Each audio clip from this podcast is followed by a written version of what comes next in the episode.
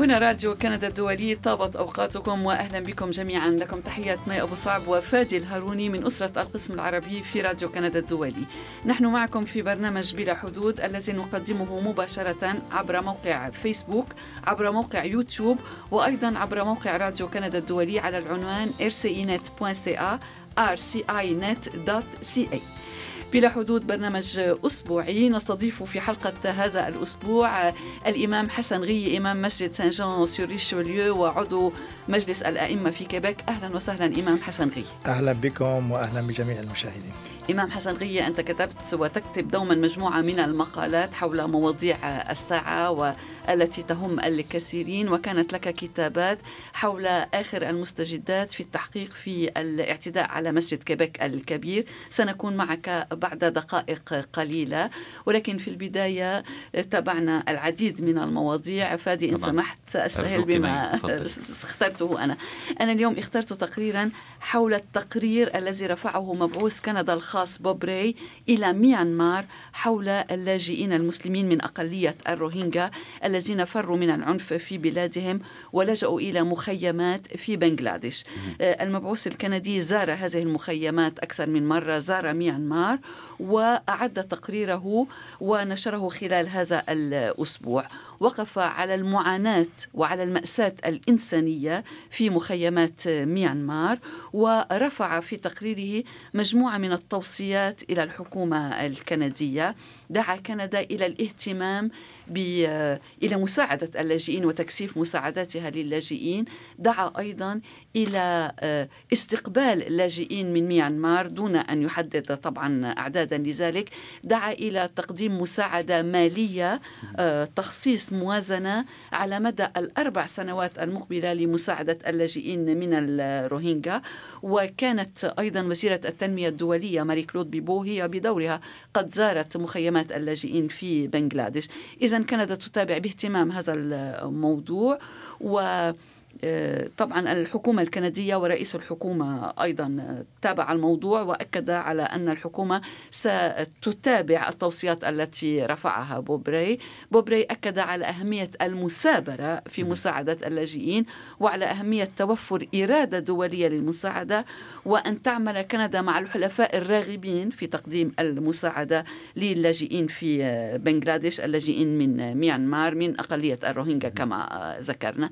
التقرير متوفر على موقعنا rcinet.ca أصدر بوبري مبعوث كندا الخاص إلى ميانمار تقريره النهائي حول الأزمة الإنسانية التي تعصف في هذه المنطقة والتي أدت إلى نزوح مئات الآلاف من أبناء أقلية الروهينجا المسلمة عن منازلهم وقراهم. وعبر نحو من 700 ألف شخص من ولاية راخين في ميانمار الحدود نحو بنغلاديش حيث يقيمون في مخيمات غير منتظمة ويعانون أوضاعا إنسانية مأساوية. وكانت الحكومة الكندية قد أعلنت منتصف شهر أذار مارس الفائت عن مساعدة قدرها ثمانية ملايين دولار للاجئين الروهينجا مع اقتراب فصل الرياح الموسمية في المنطقة. وقد زارت وزيرة التنمية الدولية الكندية ماري كلود بيبو أحد مخيمات اللاجئين الروهينجا في بنغلاديش في تشرين الثاني نوفمبر الفائت 2017 وعينت عن كثب الأوضاع الإنسانية الصعبة والمرافق الصحية الهشة فيها. واليوم عقد مبعوث كندا الخاص بوب راي مؤتمرا صحفيا في العاصمة أوتاوا قدم خلاله تقريره النهائي حول الأزمة في ميانمار. وكان ري قد زار أكثر من مرة مخيمات اللاجئين في بنغلاديش وعاين الأوضاع فيها وأعد تقريره على ضوء مشاهدته. وتضمن التقرير 16 توصية حول كيفية استجابة كندا لأزمة اللاجئين الروهينجا الذين نزحوا عن ديارهم. ودعا التقرير الحكومة الكندية إلى وضع خطة تمويل اعتبارا من العام الجاري تمتد على مدى أربع سنوات ودعاها للتركيز على الاحتياجات الملحة على الأرض. كما دعاها إلى التعبير عن إرادتها في استقبال لاجئين من الروهينجا دون أن يحدد عددا معينا من اللاجئين. ودعا بوبري إلى التعاون مع الدول التي تعمل على تقديم المساعدة للروهينجا للتخفيف من حدة الأزمة القائمة. ونستمع إلى بعض ما قاله في مؤتمره الصحفي. We really need to understand uh, the kind of effort that it's going to take for Canada to do this. So, yes, Is it going to cost more money? Yes, it is. And I explain why and how. ينبغي أن نعرف طبيعة الجهد الذي يتعين أن تبذله كندا للقيام بالمساعدة وبالفعل هذا يتطلب صرف المزيد من المال وسوف أشرح كيف ولماذا قال المبعوث الكندي الخاص إلى ميانمار بوبري وأوصى في تقريره بأن ترصد الحكومة الكندية موازنة بقيمة 150 مليون دولار على مدى أربع سنوات لمساعدة اللاجئين الروهينجا وأشار إلى أن مهمة حماية الأرواح تتطلب الحضور والصبر والمثابرة وتابع قائلا We also have to persevere. There will be a lot of people in the region and elsewhere who don't like the fact that we're raising these issues, who don't like the fact that we're insisting that things like the rule of law are important and need to be lived up to. علينا أيضا أن نثابر وسوف يكون هنالك أشخاص كثيرون في المنطقة وخارجها لا يحبون أن نثير هذه القضايا ولا يحبذون إصرارنا على أن سيادة القانون مهمة وينبغي أن نطبقها وأشار بوبري ردا على أسئلة الصحفيين إلى أنه وصف الأوضاع في مخيمات اللاجئين بصورة واقعية انطلاقا من معاينته لها وتابع يقول It's a very, very troubling uh, tragic situation. Uh, it's going to require um, a change of heart uh, in inside Myanmar to really make repatriation possible. إنه وضع مقلق ومأساوي للغاية ويتطلب تغييرا في العمق في ميانمار لتصبح إعادة اللاجئين ممكنة. وتابع بوبري مشيرا إلى ضرورة أن تتوفر إرادة لمساعدة التواجد الدولي وتوقع أن تتفاقم أوضاع اللاجئين في المخيمات مع اقتراب موسم الأمطار. من هنا كما قال الحاجة لأن توفر حكومة بنغلاديش وحكومات أخرى المزيد من الموارد والمساعدات الطارئة للاجئين الروهينجا. ومن بين التوصيات التي رفعها بوبري في تقريره أن تواصل كندا سياسة الالتزام النشطة مع حكومة ميانمار وأن تستمر في توفير المساعدة الإنمائية التي تركز على كافة المجموعات في هذا البلد. كما يوصي التقرير بأن توفر كندا المساعدة الإنمائية لولاية راخين ولميانمار بأسرها مع التركيز على حاجات النساء والفتيات والمصالحة وحقوق الإنسان. كما ينبغي أن تحث كندا الدول الحليفة على إنشاء مجموعة عمل دولية لمواصلة الجهود المشتركة في المنطقة. هذا وقد رحب بيان صادر عن مكتب رئيس الحكومة الكندية جوستين ترودو بالتقرير وأشار إلى أن الحكومة ستبحث في العمق في التوصيات التي وردت فيه. والكرة في ملعب الحكومة الآن لناحية الالتزام بكل أو بجزء من التوصيات التي رفعها مبعوثها الخاص. وتجدر الإشارة أخيرا إلى أن صياغة التقرير تطلبت شهرا كاملا وقد أعده بوبري على ضوء الزيارات التي قام بها إلى ميانمار وإلى مخيمات اللاجئين في بنغلاديش. فادي ماذا اخترت له؟ شكرا مي. أنا اخترت مقابلة حول عودة مسألة ارتداء الرموز الدينية من قبل موظفي القطاع العام وتحديدا من قبل أفراد الشرطة هذه المرة على بساط النقاش العام في مقاطعة كيبيك. وذلك بعد أن طلب العضو في مجلس بلدية مونريال مارفن روترند من جهاز شرطة المدينة السماح لأفراده بارتداء أغطية رأس ذات طابع ديني كالعمامة السيخية أو الحجاب الإسلامي على سبيل المثال. المقابلة أجريتها أمس مع العضو المؤسس في الجمعية الكيبيكية للشمال الإفريقيين من أجل العلمنة الدكتور في الفلسفة علي قييدي وهي متوفرة على موقعنا rcinet.ca rcinet.ca دكتور علي قييدي تحياتي. نعم صباح الخير. صباح النور. دكتور قيدي أنت متخصص في الفلسفة وعضو مؤسس في الجمعية الكيبيكية للشمال الإفريقيين من أجل العلمنة.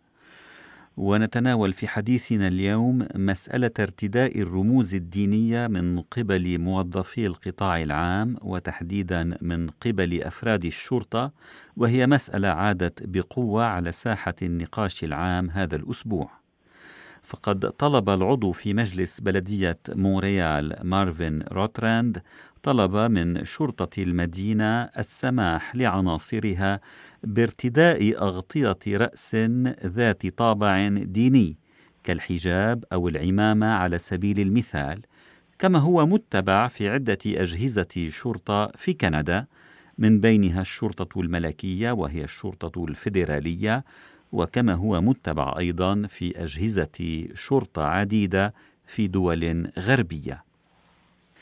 من جهتها قالت عمدة مونريال فاليري بلانت التي لا ينتمي روتراند إلى حزبها قالت إنها منفتحة جدا على اقتراحه وإنها كانت دوما من الداعمين لمشاركة سكان مونريال من مختلف الانتماءات الدينية والعرقية في كافة الوظائف في بلدية المدينة أكانت في جهاز الشرطة أم في سواه.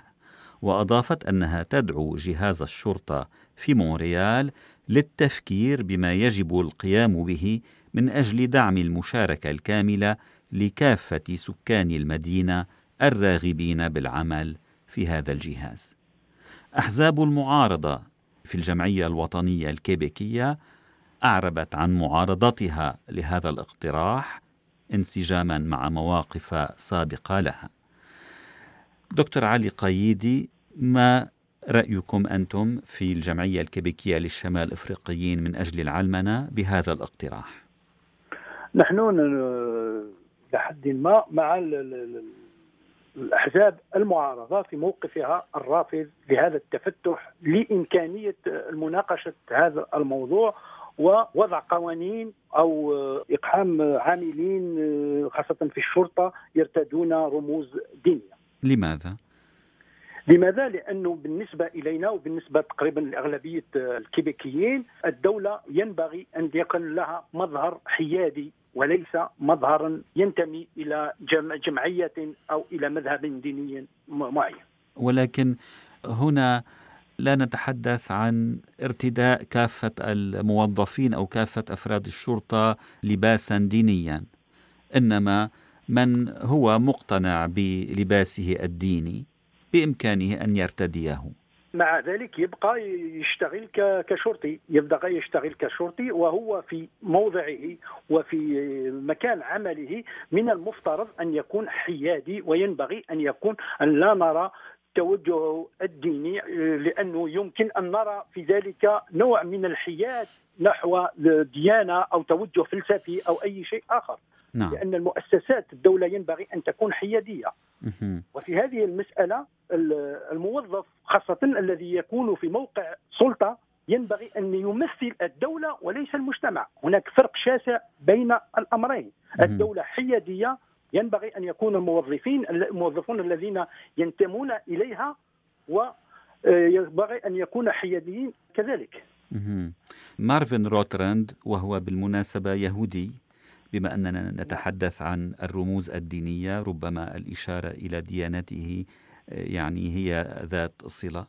قال في معرض شرحه لقراره قال إن وزير الدفاع الكندي فإذا وزير الدفاع في الحكومة الفيدرالية هرجيت سجان وهو من طائفة السيخ ويرتدي عمامة كان شرطيا في مدينة فانكوفر وكان يرتدي العمامة. وأنه لو لو أراد العمل لجهاز شرطة بلدية موريال لما تمكن من ذلك لأنه يضع عمامة السيخ وهو اليوم وزير دفاع يعني. فلماذا نحرم رجلا من طائفة السيخ أو امرأة مسلمة ترغب بوضع الحجاب؟ لماذا نحرم هذا؟ أو تلك من من الدخول إلى جهاز الشرطة والعمل وقد يكون هذا الرجل أو هذه الامرأة عنصر شرطة جيدا وناجحا ويقوم بعمله على ما يرام في خدمة المجتمع. هذه الحجة ليست قوية لأنه لو لم يصل هو إلى إلى هذه المرتبة في الحكومة لوصل شخص شخص آخر. المشكل ما لم لا يطرح بهذه نعم لو لو وصل شخص آخر صحيح ولكن لحرم هذا الرجل صاحب الإمكانيات والكفاءات من من بلوغ هذا المنصب. ولكن كم كم شخص حرم من بلوغ مناصب مناصب في الدولة أو في المجتمع لأسباب فلسفية. مثلا أنا شخصيا لا يمكنني أن أشتغل كشرطي لأنه لأنه بعض اعتقاداتي الفلسفية تمنعني من أن أكون منضبطا من أن أخضع إلى سلطة إلى غير ذلك. فهل هذا يعني انني أنه ينبغي أن نعيد تنظيم كل الشرطة من أجل قبولي داخل هذه المؤسسة؟ لا ولكن هناك فارق كبير. يعني إذا كنت أنت مثلا لنقل آه، ترفض إطلاق النار. أعطي مثلا. مثلا نعم. ترفض إطلاق النار. فلا يمكنك أن تعمل في الشرطة لأن على الشرطي أن يستخدم سلاحه عند الضرورة كما تتيح له القوانين. ولكن من يرتدي العمامة أو الحجاب بإمكانه أن يطبق قوانين الشرطة. وأين نضع حياد حياد الدولة في هذه القضية؟ السلطة ينبغي أن تكون حيادية. طيب. لا ينبغي عفوا. ان تكون لها طيب. لها وجه. دكتور علي قيدي إن كنت تعبر الشارع ورأيت شرطيا لنقل هنا في مونريال من أصول كندية فرنسية يعني شرطيا أبيض تستنتج أنه بنسبة ربما 99% هذا الشرطي ليس من طائفة السيخ وليس من من أتباع الدين الإسلامي. وبالتالي أين الحيادية هنا؟ ولكن لا يظهر انتمائه الديني. لا لا يظهر صحيح. هذه امور أمور ليست طبيعية وإنما لون أمور طبيعية وليست ثقافية. طيب. هو نفسه مارفن روتراند مثلا أعطى مثال آه، شرطة آه، نيويورك. قال مثلا إن شرطة نيويورك تتيح منذ ديسمبر 2016 لعناصرها ارتداء العمامة وأن هناك حاليا في شرطة المدينة آه، نحو من مئة شرطي من طائفة السيخ آه، يعتمرون العمامة. نعم في في هذه الحالة معناه أنه في أمريكا في أمريكا في قابلية لتقبل مثل هذه المسائل. نعم وفي كندا أيضا يعني الشرطة الملكية أنت تعرف ذلك. نعم. لا جي إر سي الشرطة الملكية الكندية وهي الشرطة الفيدرالية. تسمح لعناصرها منذ نحو عقدين من الزمن تسمح لهم وربما أكثر ارتداء العمامة. ولكن هذا لا يتناقض مع التوجه العام للمجتمع. في حين في الكيبك أغلبية المجتمع يرفض هذه القضية. ولهذا هل, هل من المعقول أن ندعو الناس للتفكير في المسألة عن طريق التقليد؟ في هذه الحالة ليس هناك تفكير فمدينة موريال تدعونا إلى تقليد ما ما يطبق في في دول طيب. أخرى وليس طيب. طيب. التفكير فيه ولكن دكتور علي قيدي لا تنسى أن إضافة إلى أن كندا تسمح لمعتمري العمامة أو الحجاب للنساء اللواتي يرتدين الحجاب دخول الشرطة جهاز الشرطة الفيدرالية لا كندا ولا كيباك دولة علمانية. يعني أنت تعرف ذلك. في كيباك في الجمعية الوطنية هناك صليب على الحائط. كيباك ليست دولة علمانية. هناك مبدأ الحيادية الدينية صحيح ولكن ما من دولة علمانية على الطريقة الفرنسية لا في المقاطعات ولا في الدولة الفيدرالية. ولكن المنطق الذي نرفض به تواجد هذه الرموز الدينية عند الشرطة هو نفس المنطق آه، الذي نطالب به نزع الرموز الموجوده في المؤسسات. فمثلا l'hôtel de ville de Montréal تقريبا يشبه يشبه إلى كنيسة. آه، بسبب وجود صليب على الحائط على الجدار داخل المجلس قاعة المجلس تقصد. نعم. نعم قاعة المجلس. نعم. آه، تقريبا كل جدرانه جدرانه مزينة برموز برموز دينية. فالمنطق الذي نطالب به آه، منع هذه الرموز بالنسبة إلى كل الديانات فيما يتعلق بالشرطي أو بموظف آخر له سلطة. فنطالب كذلك به أن المؤسسات كذلك تنبغي أن تكون فارغة من هذا التوجهات ومن هذه الرموز الدينية نفسها. نعم. ولكن دكتور علي ليس من الأسهل أن تسمح لرجل أن يعتمر العمامة أو لسيدة أن تضع حجابا من أن نبدأ بنزع كل رمز ديني عن جدار وقد يكون محفورا حفرا وقد ينتهي بنا الأمر إلى تغيير العلم الكيبيكي كما تعلم العلم الكيبيكي يتوسطه نعم. صليب آه، يمكن مناقشة الطريقة ولكن المبدأ في في المبدأ هو نفسه حتى بالنسبة إلى الكيبيكيين مثلا آه، ما يعرف باللايكيين الكيبيكيين نعم. ال mouvement ال mouvement laïque québécois نعم. يطالب بهذا الشيء يطالب بهذا الشيء نعم. ولهذا فالمطالبه بنزع الرموز بالنسبة إلى منع الناس أو الموظفين إظهار رموزهم أثناء العمل لا يعني منعهم آه، كلية من ممارستهم الدينية وإنما فقط عندما يكون في عمله آه، أن يخفي أو أن يترك جانبا هذا الرمز الديني فقط. طيب آه، سؤال أخير هل تعتقد بأن هذا الموضوع سيكون سيشكل عنصرا هاما في السجالات آه، خلال الحملة الانتخابية والتي ربما يمكن القول أنها بدأت وإن بصورة غير رسمية مع الإشارة إلى أن كيباك على موعد مع انتخابات عامة آه، في الأول من أكتوبر المقبل. ممكن أن يرجع إلى إلى إلى النقاش لماذا؟ لأنه بعض الأحزاب السياسية الشيء الذي يميزها عن بعضها البعض هي موقفها من هذه القضية بالنسبة إلى القضايا القضايا الاقتصادية والاجتماعية الأخرى فيه نوع من التشابه بين نعم. مختلف الأحزاب السياسية ولكن الفارق الفارق خاصة في هذه القضية هناك فارق ممكن أن يستغله أحزاب لإعادة النقاش كما يفعلون دائما وعندما يصلون إلى الحكم لا يفعلون شيء فيما يتعلق بهذه القضية. بالنسبة سواء للبيكو البارتي كيبيكوا عندما كان في الحكم لم يفعل شيء. الان عندما هو خارج الحكم. حاول لا يمكن القول إنه لم يفعل شيئا. هناك لا شارت دي فالور يعني شرعه القيم كان بإمكانه أن يفعل شيئا لو بقي في الحكم لأنه لأنه أثناء مناقشة هذا هذا المشروع فيه يد العون التي قدمت من لاكاك للذهاب بهذه القضية مثلا إلى نقطة معينة و ممكن أن يتفقوا على نقطة معينة وليس الذهاب مثلا حتى بالنسبة إلى les garderies نعم دور الحضانة. نعم la CAQ هو حزب الائتلاف من أجل مستقبل كيبيك وهو حزب المعارضة الثاني في الجمعية التشريعية الكيبيكية الحالية.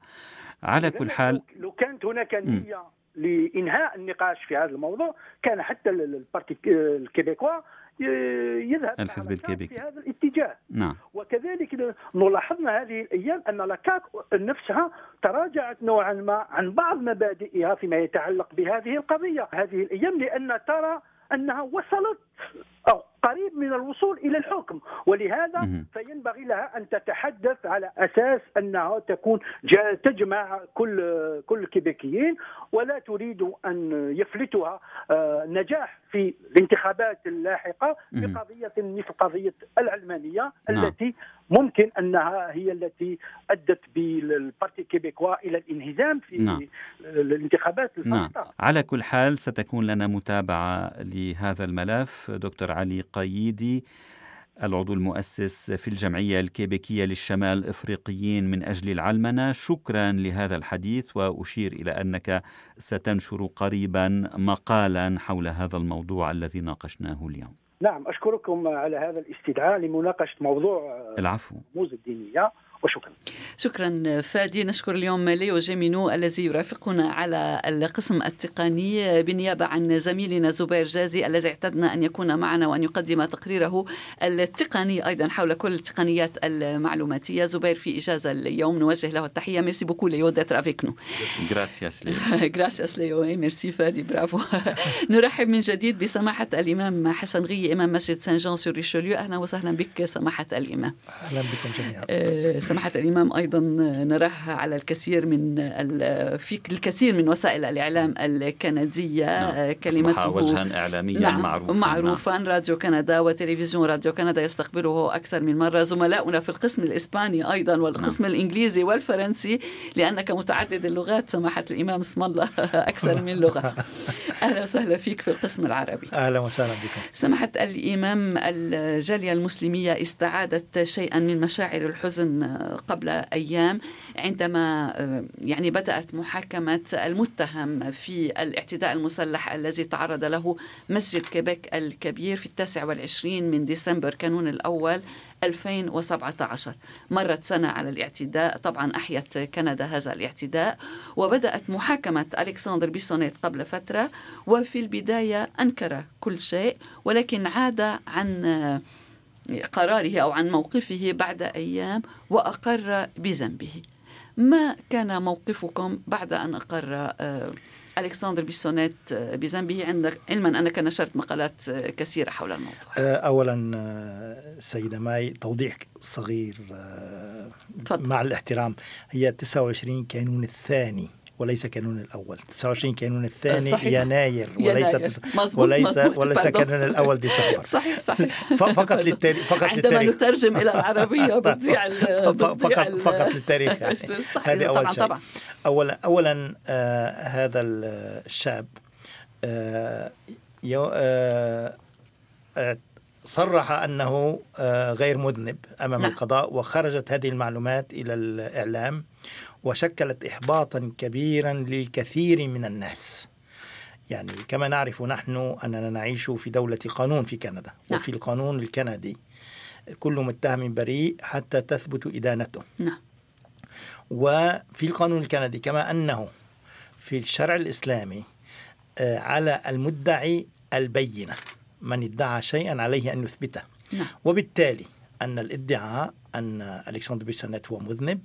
لو لم يعترف هذا الشاب بذنبه لكان على الادعاء أن يثبت الذنب وبالتالي عليه أن يأتي بالحجج. وما هي الحجج؟ أن يحضر الشهود. نعم. ومن هم الشهود؟ عوائل أسر الضحايا, الضحايا. وعندما أسر الضحايا أسر القتلى الشهداء. بينما هنالك ضحايا لا يزالون على قيد الحياة. نعم. وهؤلاء الضحايا كانوا في المسجد وشاهدوا القاتل ورأوا بأم أعينهم دمهم يسيل ورأوا بأم أعينهم هذا القاتل يصطادهم واحدا بعد الآخر ورأوا وشعروا أن ملك الموت كان على بعد خطوات منهم وتخطاهم إلى غيرهم من إخوتهم. يعني لو لم يعترف هذا القاتل بذنبه لكان هؤلاء الناس مضطرون لأن يشاهدوا فيلم الرعب من جديد. ويكونوا في نفس قاعة المحكمة مع هذا القاتل ويدلوا بشهاداتهم ويروا ما الذي حصل معهم في العام الماضي نعم. اعترافه بذنبه خفف كثيرا عن عن أسر الشهداء نعم. واليتامى والأرامل مه.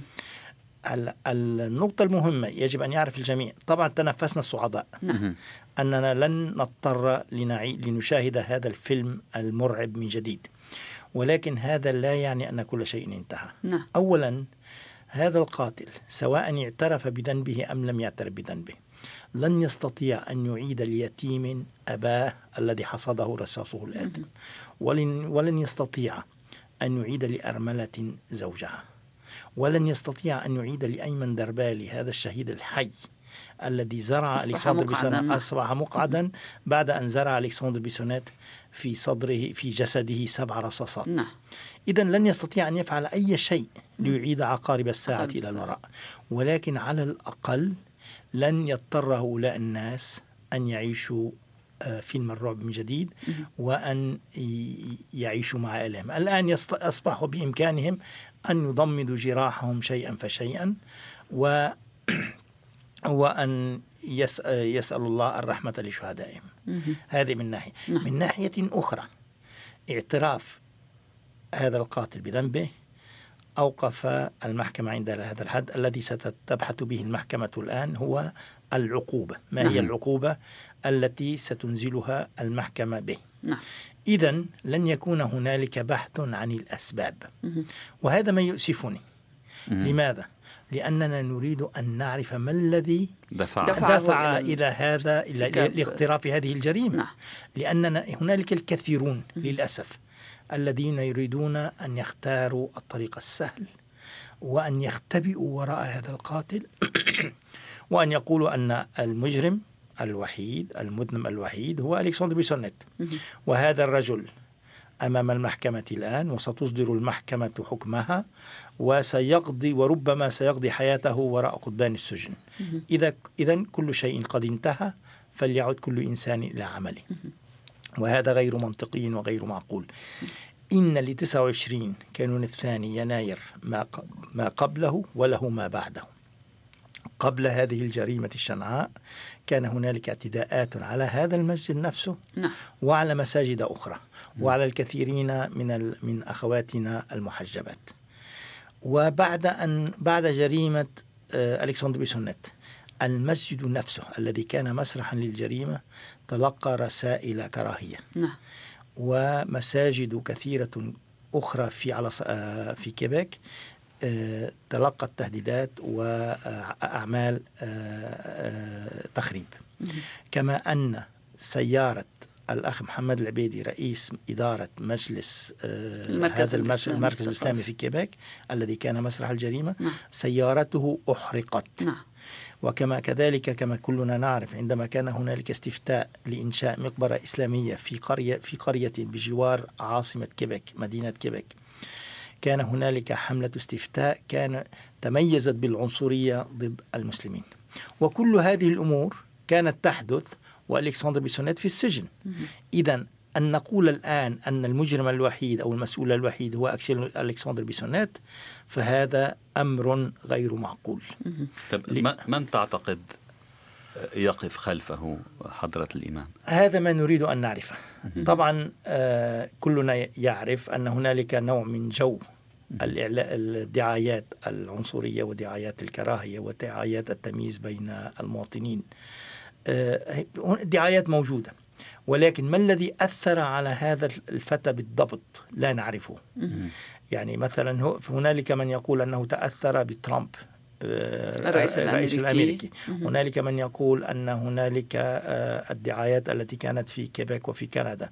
ولكن لا ندري بالضبط. ولهذا نحن نطلب من هذا الولد أن يساعدنا إذا كان فعلا نادما على جريرته وإذا كان فعلا يريد أن يصلح الأمور. لا لا استطيع لا أتصور أنه أن بإمكانه أن يصلح الأمور. ولكن على الأقل أن يو- يخفف من وطأة فعلته.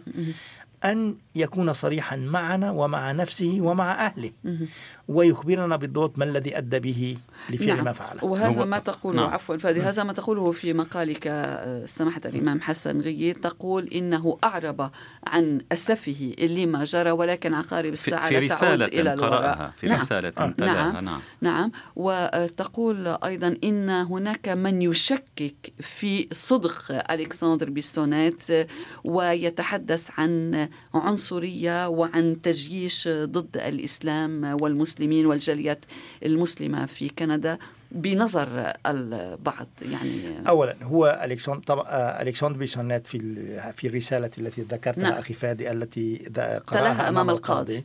في هذه الرسالة هنالك ثلاث أمور بشكل عام أو ربما أربعة الأولى الاعتراف بالذنب الثانية إظهار الندم ندى الثالثة أنه يقول أنه ليس عنصريا آه ليس إسلاموفوبيا. الرابع يقول أنه ليس إرهابي. طيب. إذا لم يكن إرهابيا ما هو تعريف الإرهاب؟ أليس قتل المواطنين الأبرياء هو إرهاب؟ أم أن هنالك الكثير من المسلمين يظنون أو على الأقل يتألمون أن وصف الإرهاب يلصق فقط إذا كان القاتل مسلما والضحايا غير مسلمين. أما إذا كان القاتل غير غير مسلم والضحايا مسلمين فصفة الإرهاب تسقط. وهذا ما نحاول جاهدين أن نزيل هذه الصورة. نعم. لأن الإرهاب إرهاب والإرهاب نعم. جريمة يجب أن يعاقب عليها القانون كان كان ولكن, القتل. ولكن هل كل جريمة قتل عمل إرهابي؟ يعني إذا أطلق أحدهم النار على الناس في الشارع وقتل من قتل ولم يتبنى أي تنظيم أو حركة سياسية ما العمل العملية هو إذا إذا أردنا أن ندخل في تفاصيل التفاصيل القضائية هناك تفاصيل كثيرة لا نستطيع لا تص... لا تصور أن الوقت يفسح لنا لل- للدخول في هذه الم... التعريف الإرهاب حسب قانون من كل دولة مختلفة عن دولة نعم. أخرى هذه النقطة نعم. النقطة الثانية ليس من الضروري أن ي- تكون أن تكون منظمة خلف آه، عمل خلف عمل معين يكون. طيب. هل أرهب الناس أم لم يرهب نعم. الناس هل قتل الأبرياء أم ال- لم يقتل الأبرياء الجريمة موصوفة ونكراء دون شك طيب. ولكن عندما قتل مارك ليبين أربع عشرة فتاة فتاة طالبة. في جامعة مونريال في ال École Polytechnique. Polytechnique في الإعلام لا عام يحكى عن عمل 89 لا إرهابي. يتحدثون عن عمل إرهابي طبعا يتحدثون عن عد عد ع- عمل عدائي للنساء نعم. لأن مارك ليبين كان نعم. موقفه معاديا للنساء. أنا أوافق هذا الكلام. يعني القانون الكندي لأن القانون الكندي الذي يحاكم ألكسندر بسنة اليوم هو نفس القانون الكندي الذي حاكم ما- مارك ليبين. فيما مضى.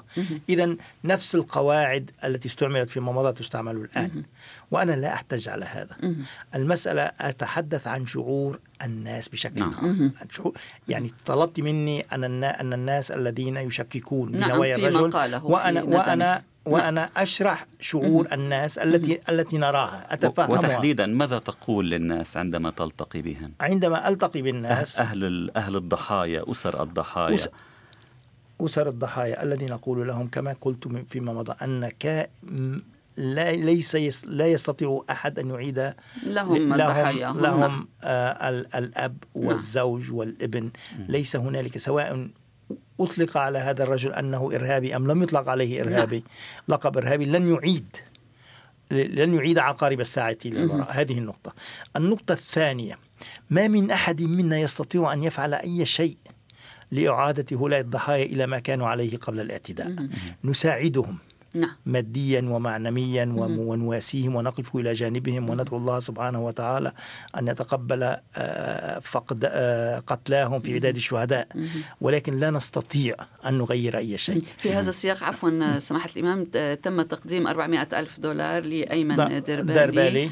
ليتمكن من تدبر أمره لأنه أصبح مقعدا. آه، أصبح مقعدا ويجب أن يستطيع شراء منزل آه، يحول يتكيف مع يتكيف مع. حالته. نعم. وهنالك كذلك حتى في آه، مؤسسات إسلامية أخرى نعم.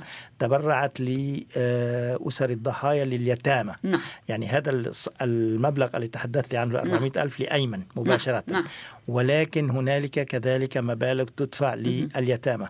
وليست منة ولا صدقة وإنما نقوم بواجبنا كمواطنين كأعضاء في المجتمع الإنساني ويجب أن يقف كل منا بجانب أخيه ولكن كل هذا يعني تصور أنا لا أتصور أن أرملة أو أن يتيما يستطيع أن يتصور أن 400 ألف أو, أو نصف مليون قد يعيد له نعم. قد يحل محل ما. حدث قد حدث كما. تفضلت ولكن الذي أصر عليه الآن هو العم... لا نستطيع أن نفعل شيئا لإعادة الأموات ولكننا نستطيع ويجب أن نفعل شيئا للحفاظ على الأحياء ولخدمة الأحياء. الذي أخشاه هو إذا لم نعرف بالضبط كمجتمع ما الذي حصل وما هي الدوافع قد يكون هنالك قاتل آخر في المستقبل نعم. يفعل ما فعله ما فعله هذا الرجل. يجب أن نحمي المجتمع من ظاهرة العنف ومن ظاهرة التطرف. والخطاب الحاقد والخطاب أيضا الحاقد. الذي لا تقبله كندا وترفضه. أنت أيضا تتحدث في مقالك إمام غي عن والدي ألكسندر بيسونيت وتتحدث عن حزن في هذه العائلة ومعاناة أيضا في هذه هذا أمر طبيعي. لا حضرتك أم وتعرفي آلام الأم. نعم. لا أتصور أن اما على وجه الأرض سواء كانت مسلمة أو غير مسلمة. لا تتصور أن اما على وجه الأرض تحمل طفلا تسعة أشهر في في في, في بطنها في رحمها. وتربيه وتعلمه كيف يأكل وكيف ترضعه وتعلمه كيف يأكل وكيف يمشي وكيف يتكلم وترسله إلى المدرسة آملة أن أن يبلغ سن الرشد وأن يتوظف وأن تحمل وتحضن أحفادها. وأن تفخر به نعم وتفخر. به وما ما الذي ترى ترى على شاشات التلفاز أن ابنها اقترف جريمة لا تغتفر وقتل الأبرياء ودمر حياته ودمر حياة أهله في نفس الوقت الذي أطلق رصاصه على ضحاياه إذا أهل ألكسندر شئنا أم أبينا ضحايا كما نحن ضحايا. ولا أتصور أن أي أي يد أرملة من أراملنا تبكي أكثر من مما تبكي أم ألكسندر. إذا هؤلاء الناس يجب أن نفهمهم ويجب أن نتفهم ويجب ألا تمشي ألا آه، تسيطر علينا ثقافة الثأر كما كان فيما مضى الثأر ما بين القبائل. نعم.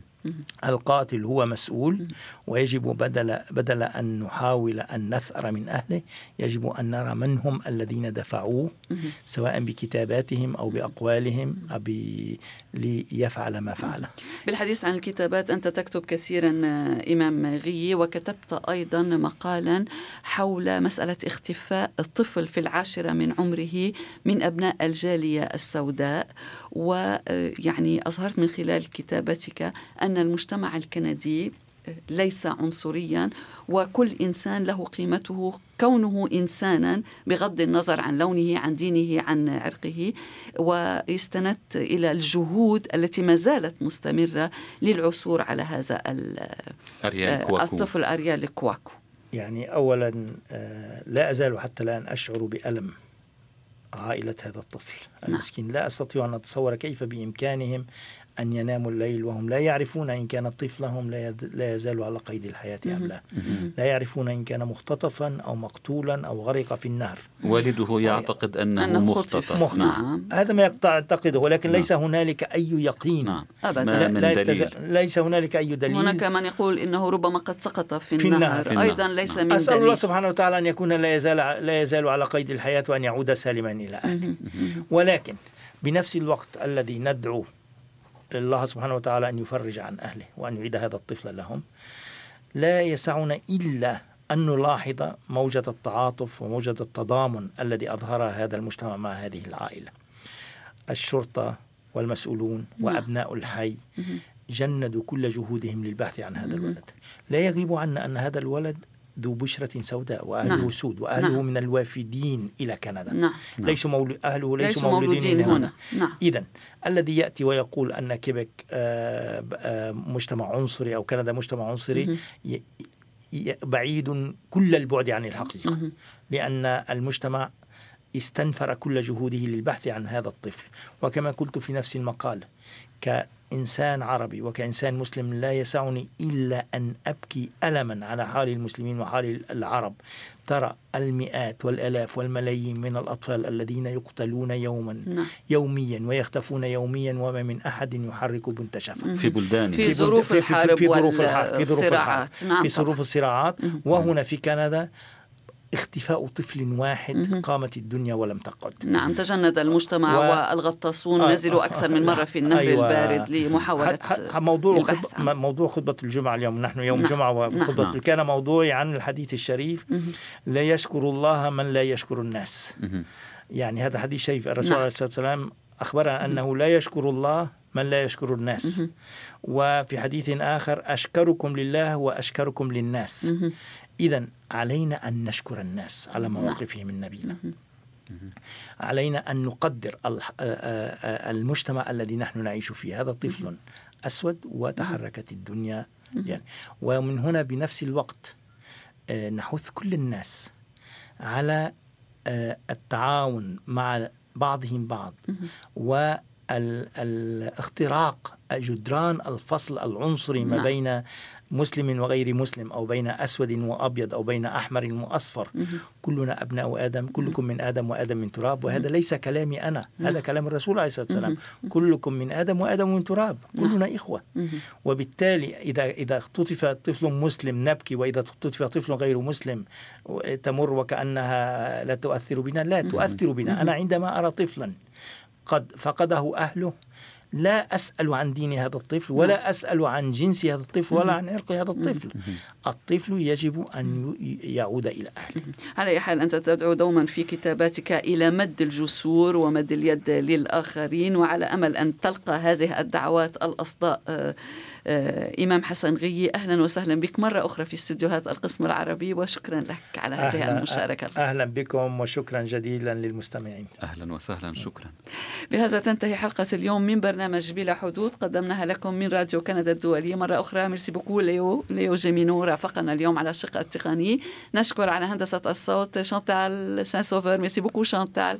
شكرا مرة أخرى إمام حسن غي شكرا. شكرا لكل من تابعنا عبر فيسبوك عبر يوتيوب وعبر موقعنا rcinet.ca موعدنا معكم يوم الجمعة المقبل في الثالثة والنصف تماما من بعد الظهر بتوقيت مدينة مونريال. في الختام لكم تحياتي مي أبو صعب وتحيات زميلي فادي الهاروني. طابت أوقاتكم كنتم مع راديو كندا الدولي.